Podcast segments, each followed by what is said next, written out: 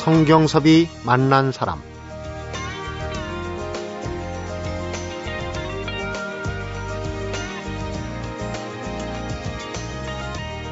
국내 가수 10명의 9명과 작업.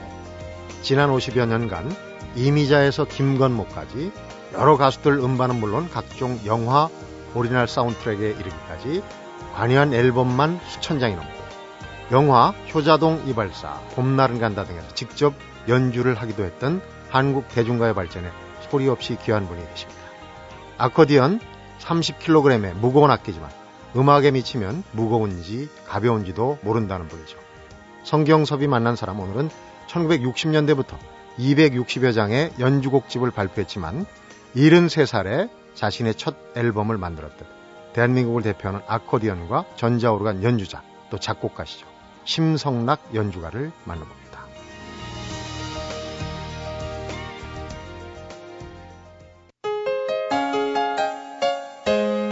선생님 어서 오십시오. 어, 반갑습니다. 감사합니다. 초대해 네. 주셔서. 오시는데 불편하시지 않았는지 아, 그러지 모르겠습니다. 네. 네. 심성락 아코디언 연주자 하면은 우리 청취자분들이 이름은 귀에 서를지 몰라도 이제 얘기를 쭉 나누다 보면 아실 거예요. 우리 주변에 선생님이 이거 연주한 아코디언이 꼭 있었거든요. 네. 얘기를 들어보면 아실 겁니다. 그런데 지금도 뭐 예술가 연, 뭐 나 예술가네 하지 않고 세션맨, 나는 직업 연주가다 이렇게 네. 계속 주장을 하시거든요. 네. 자부심이죠, 그게. 근데 전, 전 지금 요즘 그 눈도 안 좋고 네. 귀도 좋지 않고 그래가지고 거의 안 하려고 그러고 있습니다. 음. 그래서 이제 할 수 없는 거 있지 않습니까? 아, 이번에 이 곡은 꼭 좀 해주십시오. 그럼 그때를 가고. 네. 옛날 같이 그냥 악단 총무가 부르면 아무거나 뭔지도 모르고 찾아가는 그런 건 이제 하기 싫어져 버렸어요. 네. 그래서 그만하시겠다. 그 이제 그 몇 년 전인가요? 한 3년 됐나요? 그 첫 앨범을 예. 정말 그 73살에 큰 많은 음악 활동을 예. 하시고 예. 자신의 앨범을 73살에 내시는 분도 아마 선생님 빼놓고 없을 거예요. 근데 앨범 옛날에는 전부 다 세손들이 다 같이 하는 거 그것만 했고 네. 그냥 제 이름으로 심사나 아코디온 그 연주집이다 해서 나온 거는 네. 요번 같이 그렇게 한 건 없었으니까. 음. 네. 근데 이 그 3, 4년 전에 앨범 내고 네. 나 이제 그만하겠다. 아코디온을 아예 넘기셨다면서요 아는 분한테. 근데 그건 사실 비, 아직까지 비밀인데 그거는 그거를 내 아코디언 아깝다. 네. 선생님 돌아가시고 나면 내가 꼭 보관하겠습니다. 음. 잘 보관해가지고 영구히 우리 아이들한테도 이 악기는 없애지 마라 그러고 그러면서 네. 자기가 사겠다는 거를 그럼 나중에 사라. 내 음. 죽고 나가도 가져가라 이랬거든요. 네. 나중에 가져가라니까 그때 가져가더라도 일단 자기가 선불조로 음. 드릴 테니까 이거는 가져가 쓰시고 돌아가실 때까지 쓰십시오. 예? 망가지면 할 수 없지만은 안 망가지면 그대로 쓰시고 그러면 될거 네. 아니냐. 그래가지고 할 수 없이 받았죠. 네. 근데 그건 비밀인데 어떻게 하신지 모르겠네요. 세상에 비밀이 어디 있습니까? 글쎄 말이에요. 제가 또 기자 출신입니다. 참. 그러니까 입도 선매를 하신 건데 예. 제가 얼마를 받으셨나는 여기서 여쭙지 않겠습니다. 근데 예. 그 앨범 이름이 바람의 노래를 들어라. 세계적인 거장하고 같이 연주. 예. 했어요. 예, 프랑스 사람은 리샤드 갈리아노라는 분인데 네. 대단한 연주가입니다. 근데 그분 연주한 거를 잘 합치다 그러면 실례예요. 네. 나는 그 양반이 사람이 아닌 것 같아요. 연주하는 걸 보니까 어. 네. 신이에요, 신. 음. 또 신이라는 것도 그분한테 신이라 그러면 또 안 되겠지만은 네. 신적인 존재예요. 정말 잘합니다. 네. 그 정도 잘하려면은 우리가 100년 해도 안 돼요. 대단한 분이에요. 프랑스 정말 영광이죠. 그분과 같이 한 거는. 리샤르 갈리아노. 근데 이분은 또 우리 신, 심 선생님을 그렇게 극찬을 하셨는데 연주자들끼리 서로 인사죠. 네. 근데 심 선생님이 그뭐 연세가 있으셔서 이제 뭐 귀가 좀 어둡고 한 것도 있지만 어릴 때 네. 손가락을 한 마디를 다쳐가지고 예, 새끼 손가락이죠. 음. 근데 그래서 저희 연주하는 게 네. 정식 운지법이 아닙니다. 그냥 제 나름대로 하나 빼고 네. 손가락 네 개로 하니 다섯 개로도 모자라는데 음. 네 개로 하니까 이거를 내가 누구한테 가르칠 수가 없어요. 그렇지 않겠습니까? 그렇죠. 운지법이 완전히 다른 걸요. 음. 근데 이제 갈리아노 씨가 그걸 보고 대단하다. 뭘로 그걸 극복했는지, 그러니까 나의 핸디캡을 극복하는 나름대로 또 뭐 노하우랄지 방법이. 네, 그분이 나는 손가락 때문에 어려운 음악을 안 하기로 마음 먹고 그냥 쉬운 음악 한다 그랬더니 너 브라블럼 이러더라고요. 그 네. 양반이. 네. 그 양반이 프랑스 사람인데 영어 안 하잖아요. 네. 딱고 한마디 딱 했어요. 그 다음에 전부 다 불어를 하는데 음. 그러면서 이야기를 해주더라 통역이 그러는데 프랑스에 유명한 아코디언 연주가가 손가락 세 개밖에 없는 사람이 있대요. 네. 근데 그분은 어떻게 연주하느냐? 편곡자나 작곡자가 이 양반이 필요할 때 멜로디 부분 내가 연주하듯이 네. 그 감정 있는 대로 다 살려서 연주하는 그 주법이 필요할 때는 그 사람을 불다 쓴답니다. 네. 그런 사람도 있다. 음. 그 당신도 그거 뭐 걱정이냐 한게 없는 가지고 그때 그런 얘기를 해줬어요. 그래서 그 말 듣고 나니까 조금 내 마음속으로는 조금 이렇게 그래도 다행이다 하는 그런 생각을 했었어요. 네. 근데 그게 그 양반이 듣기 좋게 해준 이야기죠. 네. 하나가 없으면은 이는 결정적입니다. 안 되는 건 안 돼요. 음. 절대 안 됩니다. 내가 클래식 음악 이런 거를 재즈 음악 같은 거를 외국 악보를 구해가지고 해보니까 이거는 내 평생 죽어도 한곡 가지고 평생 죽을 때까지 해도 안 되겠구나 하는 거를 결정적으로 제가 알았어요. 네. 그래서 아이 이런 거 내가 하지 말자. 그냥 쉬운 가요 같은 거 음. 아주 쉬운 음악을 그 멜로디 하나하나에 온 감정을 쏟아가지고 그러니까 이 외국 사람이 이 곡을 어떻게 연주했느냐 이거를 그대로 머릿속에 외웠어요. 네. 그대로 흉내내는 거예요. 음. 그러니까 항상 나는 외국인들 잘하는 사람들이 연주한 거를 흉내내는 걸로 시작한 거예요. 네. 그러니까 누가 보면 야 그건 그렇게 하는 게 아니야. 그건 나는 필요가 없는 거예요. 내가 그 사람께 줘봐서 그 사람이 흉내내는 거, 내는 건데 음. 내가 남한테 그거 뭐 내가 구해받을 필요 없잖아요. 네. 그러니까 평생으로 그렇게 해왔어요. 네. 겸손하신 말씀이네요. 지금 그 대략 본인이 작업에 참여했던 그 앨범이 혹시 몇 장이나 되는지 기억 하십니까? 아유, 그 수도 모르죠. 엄청나게 했으니까요. 음. 장수로 따지자면 수천 장 될 겁니다. 네. 우리 대중가요 전성기 때 지금도 뭐 제2 전성기지만은 60년대, 70년대 이런 반주를 들어보면 아코디언이 꼭 들어가거든요. 반주만 한 게 아니잖아요. 네. 전자올게는 경음악 한 것만 또 해도 수백 다불을 했으니까. 음. 근데 요즘 수백 다불 그러면 무슨 다불이 무슨 소리냐 할 거예요. 그죠? 네. 근데 그 당시에는 음반 한 장을 한 따블 이렇게 얘기를 했었어요. 어, 한 장을 한 따블? 예, 예, 한 따블이다. 그러니까 12곡이 들어갔거든요. 그때 LP. 네.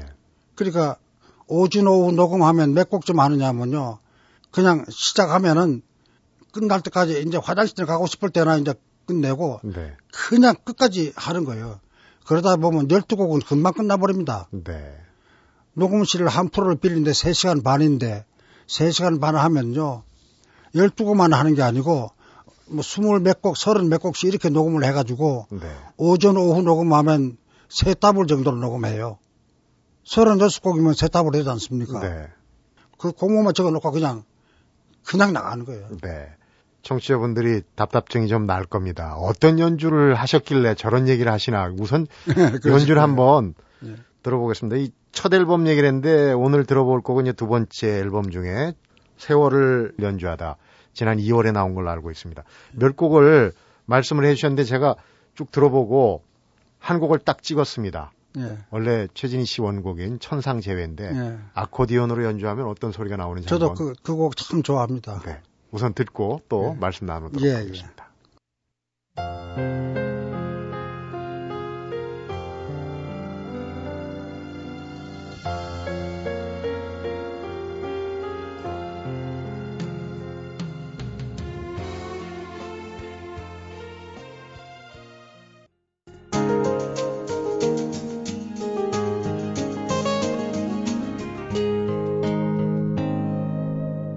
성경섭이 만난 사람. 대한민국 최고의 아코디언과 전자오르간 연주자, 작곡자, 심성락 연주가를 만나보고 있는데요. 좀 전에 천상재회, 그 연주하면서도 참 사연이 많았던 곡으로 알고 있습니다. 네. 저는 이 반주 녹음할 때 있었기 때문에 네. 멜로디가 없으니까 뭔지는 몰랐죠. 근데 방송이 나오는데 방송하면 들으니까 최진희 씨가 노래를 부르는데 네. 어디서 많이 들은 것 같은데 정말 좋더라고요. 음. 그래서 가만히 생각해 보니까 이 녹음 끝나고 나서 내가 편곡자 보고 이 곡 진짜 좋다. 멜로디도 없는데 반주 녹음이 좋다 그랬던 거예요. 네. 그런데 그 생각이 나서 최진희 씨 노래 여러 번 들었죠. 네. 그래서 경음악 할 때 이간에 꼭 하겠다고 그래가지고 그래서 녹음한 겁니다. 이 연주를 듣고 오는 사람이 그렇게 많다면서요? 예. 제가 이 곡을 어디 모임에서 연주를 자주 해요. 네. 그 무슨 청송 가모소에서 연주했는데 예, 예, 예. 거기 계신 분들이 다 예, 예 눈물바다가 예. 됐다. 그때 그랬었어요. 네. 근데 그때도 내가 이 곡을 하겠다 그래가지고 한 거죠. 네. 그러니까 그때 상황을 좀 얘기를 해주셔야죠. 어떻게? 그때는 바람이 굉장히 불어가지고 막 악보도 날아가 버리고 막 그랬었는데. 네. 그냥 그 앞에 있는 분들 그분들 얼마나 고생들 하는 분들입니까. 음. 근데 이 곡을 난 어떻게 생각해 보면 괜히 했다 싶었어요. 사실은 연주할 때. 네. 그분들한테 내가 웃게 하고 와야 되는데 오히려 울리고 왔으니까. 감호소에서 조금. 예, 그, 렇죠 예, 예. 그 운동장에서 했으니까. 네. 그 우리 가설 무대에서 연주하잖아요. 바람도 많이 불었어요. 음. 오히려 그냥 마음이 좀 안, 안 됐었어요. 네. 근데 또 한 곡 또 하나 있어요. 그것도 내가 왜 그 곡을 골랐는지 모르겠어. 문재란 씨 노래예요. 네. 그 곡목이 돌이킬 수 없는지 그 노래 있잖아요. 네, 네. 그게 가사가 돌이킬 수 없는 죄 저질러 놓고 음. 가사 그렇게 나오잖아요. 나 그 생각을 안 했네. 어. 그냥 곡이 좋으니까. 글쎄요. 제목은 생각나는데 끝에 또 예, 때는 예. 늦으리까지 나오고. 연주를 끝나고 오는데 우리 피아노 치는 그변 교수가 선생님 그 곡은 왜 했어요? 이래. 음. 그래 왜 그러니까 그 가사가 자기가 피아노 치면서도 오히려 저분들한테 이렇게 가슴에 못 박는 거 아닌가. 음. 그런 생각을 했다는 거예요. 나도 그때 그 이야기 들으니까 차 타고 오면서 맞네 그랬었어요. 근데 사실은요. 네. 그런 정서, 네. 눈물을 흘리게 하고 네. 카타르시스거든요. 네. 그리고 그 후회의 정서 이런 거는 도움이 되는 거예요. 근데 이 아코디언 소리가 상당히 묘합니다. 우리 심성락 선생님의 그 파란만장한 어 인생 역 경, 역정이 예. 거기 담겨 있다고 얘기하는데 예, 그 얘기는 예. 뒤에 듣기로 하고요. 아코디언 소리가 바람이 내는 소리 아니겠습니까? 예, 예. 어떤 소리입니까? 항상 그 30km 넘는 아코디언을 품에 안고 지내시는데. 그 우리 저 배우 유퉁 씨 있잖아요. 네. 한번 녹음을 해달라서 녹음을 했는데 유퉁 씨 음악 노래요. 그 전주를 내가 했는데 이 친구가 그림을 그려가지고 거기다 밑에 썼더라고요. 선생님 소리가 천상에서 내려오는 소리 같습니다. 뭐 이렇게 네. 해가지고 그걸 써주는데 정말 그럴까라 그런 생각을 했었어요. 근데 지금 우리 선생님이 그 말씀 하시니까 이 아코디언 소리라는 게 보통 다른 악기도 다 마찬가지겠지만 연주하기 딸렸지만은 네. 난 오히려요 옛날에 차라리 내가 바이올린을 했으면 더 좋았을 텐데 이런 생각을 했었어요. 네. 그왜 그랬냐? 바이올린만큼 이렇게 그 감을 자기 마음을 이 그대로 표현할 수 있는 악기가 없다고 생각하거든요. 네. 그것만 악기로는 안 돼요, 원래. 반에 반음이 안 나오는 악기잖아요. 반음 악기인데, 그거를 바이올린 같이 그렇게 섬세하게 연주한다는 거는 제가 하는 스타일이 반에 반음이 나오는 연주 주법을 쓰거든요. 네. 그건 그것만 악기에서는 안 나오는 소리예요. 그거는 우리가 영화 같은 걸 보면 오버랩 해가지고 이렇게 나오는 거 있잖아요. 네. 그거하고 마찬가지예요. 음하고 음하고 이걸 오버랩 시켜가지고 음. 연결시키는 거예요. 근데 나는 왜 그러면 이렇게 됐을까? 집시 바이올린 음악을 그렇게 좋아했어요. 네. 집시 바이올린. 그걸 내 젊을 때부터 그걸 그렇게 좋아했더니 내 아코디언 연주를 집시 바이올린 연주하다 잡혀는 거예요. 처음 아코디언을 배우게 된 것도 예. 이게 보통 인연이 아니에요. 사실 그 부산에서는 예. 네로라는 명문 고등학교 정말 공부만 해야 되는 건데 그때 어디 악기점인가요? 어디 예. 레코더집인가에서 예, 예. 처음 예. 아코디언을 만져보게 됐다고 그러는데 그 얘기를 좀 예. 그게 왜 그러냐니까 제가 이제 노래를 좋아했어요. 처음에 네. 가요 노래가 좋아서 내 친구가 노래 잘하는 친구 있었어요. 근데 그 친구는 이름 되면 유명한 사람입니다. 그 당시에 경남 고등학교 전국에서 최고 야구 피처였거든요. 네. 친한 친구인데 가요 노래를 잘 불렀어요. 음. 그래 맨날 그 친구 만나가지고 그 집 가면 그 친구 기타 치면서 그 노래하는데 그 노래 배웠거든. 네. 그래 노래에 미쳤어요. 노래에 미치다 보니까 노래 신곡 나오면 가사가 필요하지 않습니까? 네. 그래서 부산의 문화극장 앞에 가면 애음당이라는 레코드 가게에 있었습니다. 근데 거기 가면은 앞에 스피커 큰 스피커 내놓고 그 새로 나온 곡들 그래 밖으로 내보내는 거예요. 네. 크게. 근데 이렇게 유리 안에 보면은 포스터 있지 않습니까? 네. 가사 적은 포스터. 그러니까 전 단지가 그걸 그런 거 만들어 가지고 네. 그거 해놓으면 그 가사를 적는 거예요, 이렇게. 밖에서 베껴 네. 적는군요. 그래서 나도 그때 경남 고등학교 모자 쓰고 그때 학생복 입고 우리는 경남 고등학교는 사복 입고 나갔다 걸리면은 퇴학 당해요. 어딜 가든 모자 쓰고. 학생복 입고 다녀야 되거든. 네. 그러니까 밖에서 그걸 쓰고 있으니까 아, 안에 있던 그 점원 친구가 내보고 들어오라고 손질을 하더라고. 그 뭐하러 적냐 이러더라고. 자기가 보니까 경남고등학교 학생이거든. 네. 경남고등학교 학생 그거 적는 사람이 나 하나밖에 없는 거예요. 그래 시원했던가 봐 그래. 그래 딱딱 하니까 안에 있는 전단지 팔면은 그 안에다 가사 적은 거를 이렇게 넣어주잖아요. 네. 그걸 이만큼 주더라고. 이거 가져가라고. 음. 고생스럽게 적지 말고. 그러다 보니 그 친구가 친해져 버렸어요. 자주 네. 가다 보니까. 근데 친해지다 보니까 그 집 주인도 알게 되고. 근데 그러다 보니까 친해져 가지고. 네. 근데 그 아저씨도 이제 저를 또 믿고. 네. 어떤 때는 내가 가게 봐주고 이 친구가 또 나가, 나갈 때도 음. 있고. 그러다가 보니까 친해졌는데 그, 그때 6.25 때니까. 네. 서울에서 어떤 악기점 하시던 분이 부산에 내려오셔가지고 가게 절반만 좀 악기점으로 냅시다 이런 거예요.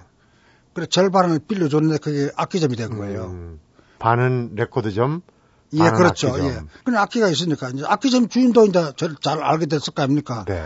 어, 신군, 오늘 가게 좀 봐줘. 나 잠깐 좀 나갔다 올게. 예.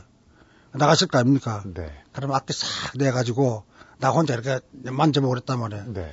그냥 그때는 그 악기 소리가 내가 지금 연주하는 소리보다 그때 엉터리로 하는 그 하지만은 그때는 내가 그 아구동 소리에 미친 거예요. 흥에 겨운 거죠. 흥에 예. 겨워서 그냥. 예. 그래가지고 이렇게 만지다가 아저씨 오시니까 그만 자꾸 바깥에만 보고. 음. 근데 이제 몇 번 그러다 보니까요. 가요 내가 아는 곡을 해보니까 목포 눈물 같은 거 그냥 되더라고요. 네. 그러고 탐 걸렸어. 그래 문 쓱 밀고 들어오셨는데 내가 얼굴이 빨개진 거예요. 네. 아저씨 죄송합니다 그랬더니. 그 내가 무안해 하니까 야 승구야 고정 잘하네. 딱 말씀 한마디만 하시고 네. 아무 소리 안 하시더라고요. 음. 아 내가 미안해 하니까 그냥 나 달래느라고 그러시는구나. 네. 그렇게 말했죠. 음. 근데 그 후에도 가끔 연주를 해봤어요. 네. 연주를 해봤는데 그러고 몇 달쯤 지났다가 한 번은 이분이 좀 늦게 오신다 그래가지고 악기 악기장 맡겨놓고 가셨는데 저녁 늦게 오셨는데 그때까지 아마 한 2시간, 3시간 정도를 나 혼자서 막 연주한 거예요. 네. 한번 신나면 뭐 그냥 아저씨가 오는지 뭐 가시는지 생각이 나요. 그냥 나 혼자 신나가지고. 근데 아저씨가 들어오시는데 내가 연주하고 있었는데 갑자기 들어오신 거예요. 그래. 네. 그래. 내가 그때는 웃었어요. 내가 음. 웃었더니 야 그냥 그냥 해 해 해 이러시더라고요. 사람 참 좋은 양반이에요. 그냥 그냥 그냥 해라 해라 연주해라 이래. 그래서 이제 나도 그냥 마음 놓고 이제 하고 그랬는데 근데 그렇게 자꾸 연주를 하다 보니까 일주일 전에 내가 연주했던 거 어디가 내가 잘못됐구나 하는 걸 집에 가서 잘 때 이렇게 누워 있으면요 잠은 안 오고 자꾸 아프던 건반이 네. 이렇게 눈앞에 왔다 갔다 해요. 음. 그럼 어떤 곡을 내가 혼자 연주해 볼까 합니까? 그러니까 지난번에 연주할 때 내가 이렇게 이렇게 했는데 그 운지법이 그렇게 하면 안 되겠구나. 그걸 또 내 혼자 이렇게 그래 피아노 같은 거 치면은 운지법 있잖아요. 네. 근데 그걸 찾아서 하는 요것만 빼놓고 그때도 이미 이제 새끼 손가락은 문제가 있어요. 예, 이건 못 쓰니까 이거 네. 못 써요. 이 구부러져 가지고 네. 건반을 짚으면요 미끄러졌어요. 네. 이건 아예 못 쓰는 거예요. 그리고 원집합이 틀립니다. 그래 누가 내보고 아구등 가르쳐 달라면은 못 가르쳐 주죠. 네. 그렇게 이제 독학으로 선생님 워낙 구수한 그 이야기 솜씨에 지금 푹 빠졌는데 예. 시간은 자꾸 가고 좀 예, 정리를 제가 해야 될것 예, 같습니다. 예, 예. 잠시 후에 좀 요약해서 얘기를 좀 더 풀어 가보도록 예, 예, 하겠습니다. 예. 성경섭이 만난 사람 오늘은 50여 년간 한국 대중가요계에 소리 없이 기해온 연주가시고 작곡가시죠. 심성락 음악인을 만나보고 있습니다.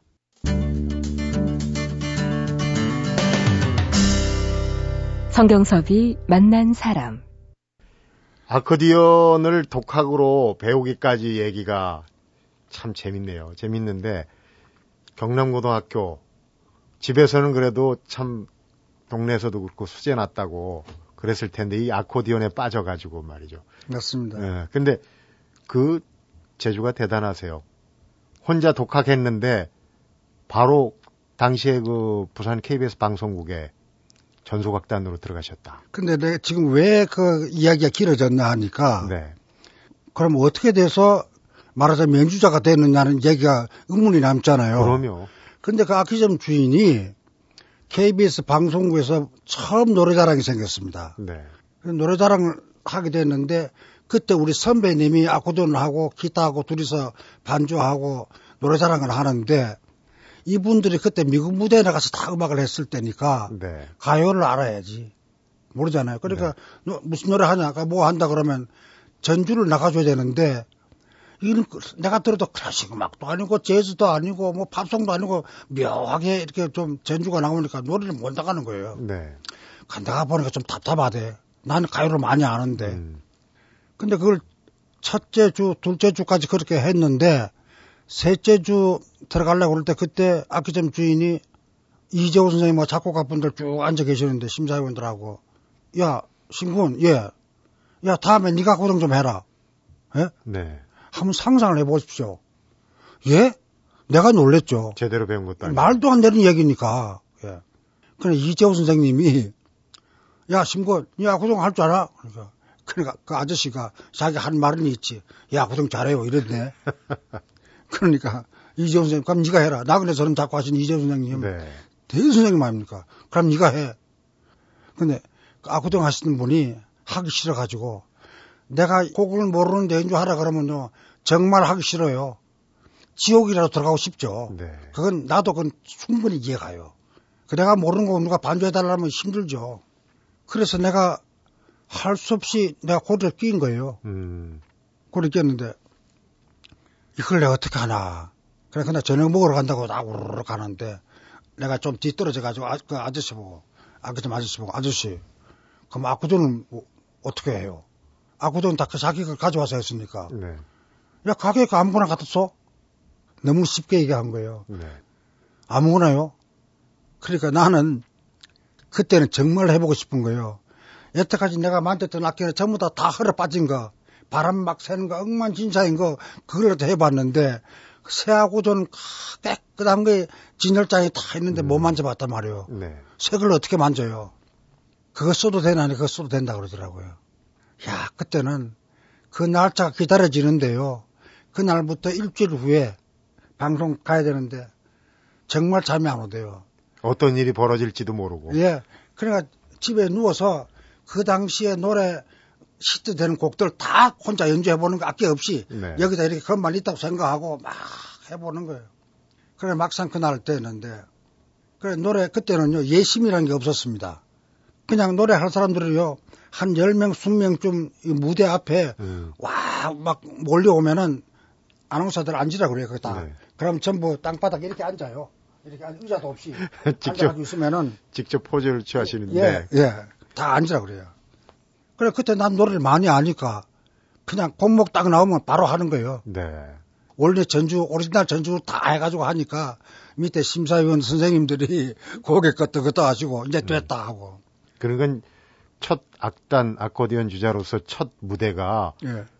그냥 떨리지도 않고 겁 없이 그냥 그걸 다 해낸 거군요. 그때는 떨리는 것도 뭐고 몰랐어요. 내가 미쳐가지고 네. 내가 너무 좋은 거예요. 그러니까 이 사람들이 지금 노래 부르러 온 건지 내가 이 사람들을 위해서 반주하는 건지 그 구별이 안 돼요. 그냥 음. 나 혼자 신다는 거죠. 흥이 나가지. 그러니까 네. 이제 공부는 접어두신 거고요. 그렇죠. 근데 그때는 공부를 접은 거는 그래서 접은 게 아니고 그렇게 하게 되니까 우선 그 연주료가 나오잖아요. 네. 근데 그때는 어머님을 내가 모시고 단둘이서 살 때인데 형님이 6.25 사변 때 그 서울에 오셔가지고 행방불명이 된 거예요. 네. 그러니까 이제 고등학교 1학년 때부터 2학년 돼가지고 1학기 끝나고 2학기 올라갈 때쯤 됐는데 수업료가 너무 많이 밀린 거예요. 네. 그러니까 이제 학교 가기가 이제 선생님 보기도 부끄럽고 맨날 보면 학교 그 칠판 옆에 보면 자 써놨잖아요. 수업 안 낸 사람들 빨리 내라고 다 써놓은 거 순조민들마다 들어오시면서 다 보고 들어오시거든. 막 창피해서 가기 싫대요. 네. 나 그러자 방송 출연을 하니까 그때 뭐 정말 찌꼬리 많은 돈이지만은 그 돈 받으니까 우리 어머니하고 나하고 단둘 식구니까 네. 쌀몇 대 사고 연탄 몇 개 살 수 있는 돈이 되더라고요. 음. 그러니까 이제는 그게 내가 생활의 도구가 돼버렸어요. 생계형 연주자. 예, 그렇죠. 되신 거예요. 예. 근데 그때 생활이 그러니까 그 어느 정도 됐던 건가요? 악단, 그, 악단 그, 생활. 그런 생활이요? 네. 몇 년 했죠. 음. 몇년 했으니까, 이제 가끔 낮에 우리 방송 안 하는 날, 그 부산 거리에 나가면은 우리 이제 음악 하는 우리 선배님들도 만나잖아요. 네. 그러면 야 방송 들었는데 너 요즘 마고도 많이 늘었더라. 음.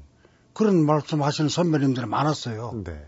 그래서 나는 그게 어느 정도 늘은 건지 나는 그건 모르죠. 네. 나는 항상 아직 멀었다 멀었다 생각만 하지 그게 되면 우쭐하고 그럴 그건 아니니까. 근데 어떻게 그렇게 했는지 그, 그 방송을 오래 하다 보니까 이제 방송국에서 방송국 자체 전속 경음악단을 만들자 그래가지고 제가 이제 전속 악단에 또 한 사람이 됐죠. 네. 그래 운이 참 좋았던 겁니다. 음. 이게 상식적으로는 그런 식으로 되는 연주자가 나올 수가 없게 돼 있어요. 음. 그 당시니까 그게 된 거죠. 안 되죠. 본인의 제주도 있었겠지만은 그때 레코드사 사장님 악기점 특히 예. 사장님 예. 어느 인터뷰에선가 그분을 한번 만나 뵙고 싶다고 애타게 찾는다고. 예, 한 번 그런 얘기 한 적이 있습니다. 네. 예. 그런데 어떻게 만나보셨어요? 근데 그분이 지금 살아계실 리가 없죠. 제가 그때 열, 17살, 18살 때인데, 네. 그때 그분이 아저씨, 우리가 아저씨라 그랬는데, 네. 내가 지금 내가 77인데, 그분이 20살, 30살 위면은 돌아가셨지 지금까지 살아계시겠습니까? 네, 그렇겠죠. 근데 그분 이름이요? 악기점 주인 주인이 있고 레코드 가게 주인 두 분이잖아요. 네. 그런데 레코드 가게 주인 이름이 생각이 안 났는데 음. 요 얼마 전에 집에 혼자서 텔레비전을 보고 있다가 우연히 그때 부산 거리를 생각하고 그 당시를 이렇게 연상해 보니까 그 아저씨 가게 들어가면서 아저씨한테 인사할 때 그 양반 얼굴이 떠오르면서 이름의 생각이 나요. 네. 근데 그분 이름이 배영복 씨예요. 배영복 씨. 배영복. 음, 가게 이름은 애음당. 애음당. 예. 네. 악기점을 하시는 분은 갈혜준 씨고. 네. 그분 이름이 요 얼마 전에 생각이 나더만요. 네. 그래서 내, 내 생각에 혹시 자제분들은 있을 거 아닙니까? 네. 자제분들라서 만나면은 아버지 어머니 이야기하고 한번 그래 봤으면 좋겠다 하는 거, 그 희망사항이지. 그 네. 근데 그때 아이들이 아들이 여섯 살이 그랬고 딸내미 네 살 정도 되고 그랬는데 네. 걔들은 기억 못 하죠. 음. 그때 만남이 우리 심성락 선생님을 아코디언의 거장으로 만들어준 오늘 아코디언 주자가 된 얘기까지 들었는데 벌써 시간이 다 됐습니다. 지금 너무 재미가 있어요, 얘기가. 옛날 얘기를 너무 하고. 두서없이 많이 해서 죄송합니다. 어, 이제 그 청와대도 출입하는 어떻게 보면 이제 이 어, 공정동 악사 청와대 연주자 이 얘기도 있고 또 수많은 우리 그 국내 가수들과의 연주에서 얽힌 에피소드 있고 들을 얘기가 너무 많은데 아쉬워서 여기서 끝내기가 좀 그런 것 같습니다. 내일 하루 예. 선생님 더 모셔가지고 예. 재미난 얘기를 좀 더 듣고 싶은데 괜찮겠습니다. 네, 그러면은 네. 내일 하루 더 연장을 해서 50년 제 이야기를 좀 줄여서 해야 되는데 네. 줄일 방법이 없어요. 줄이면은 네. 내일은 연결이 안 되니까 저도 미치겠어요 그 네. 이야기를. 내일은 제가 네. 잘 알아서 줄여드리겠습니다. 예, 걱정하지 예. 마시고요. 예. 성경섭이 만난 사람 오늘은 지난 50여 년간 한국 대중가요에 소리 없이 기해온 연주가이자 작곡가죠. 심성락 음악인을 만나봤습니다.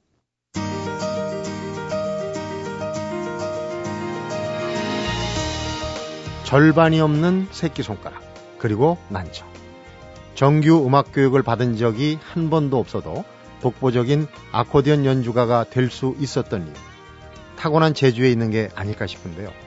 심성락 연주가는 이렇게 얘기를 하네요. 내가 무지하게 행복한 사람이면 그런 음악이 절대 안 나온다. 파란만장한 인생마저 아코디언에 녹여낸 심성락 연주가 이야기 내일 하루 더 이어서 들려드리고 성경섭이 만난 사람 오늘은 여기서 인사드립니다.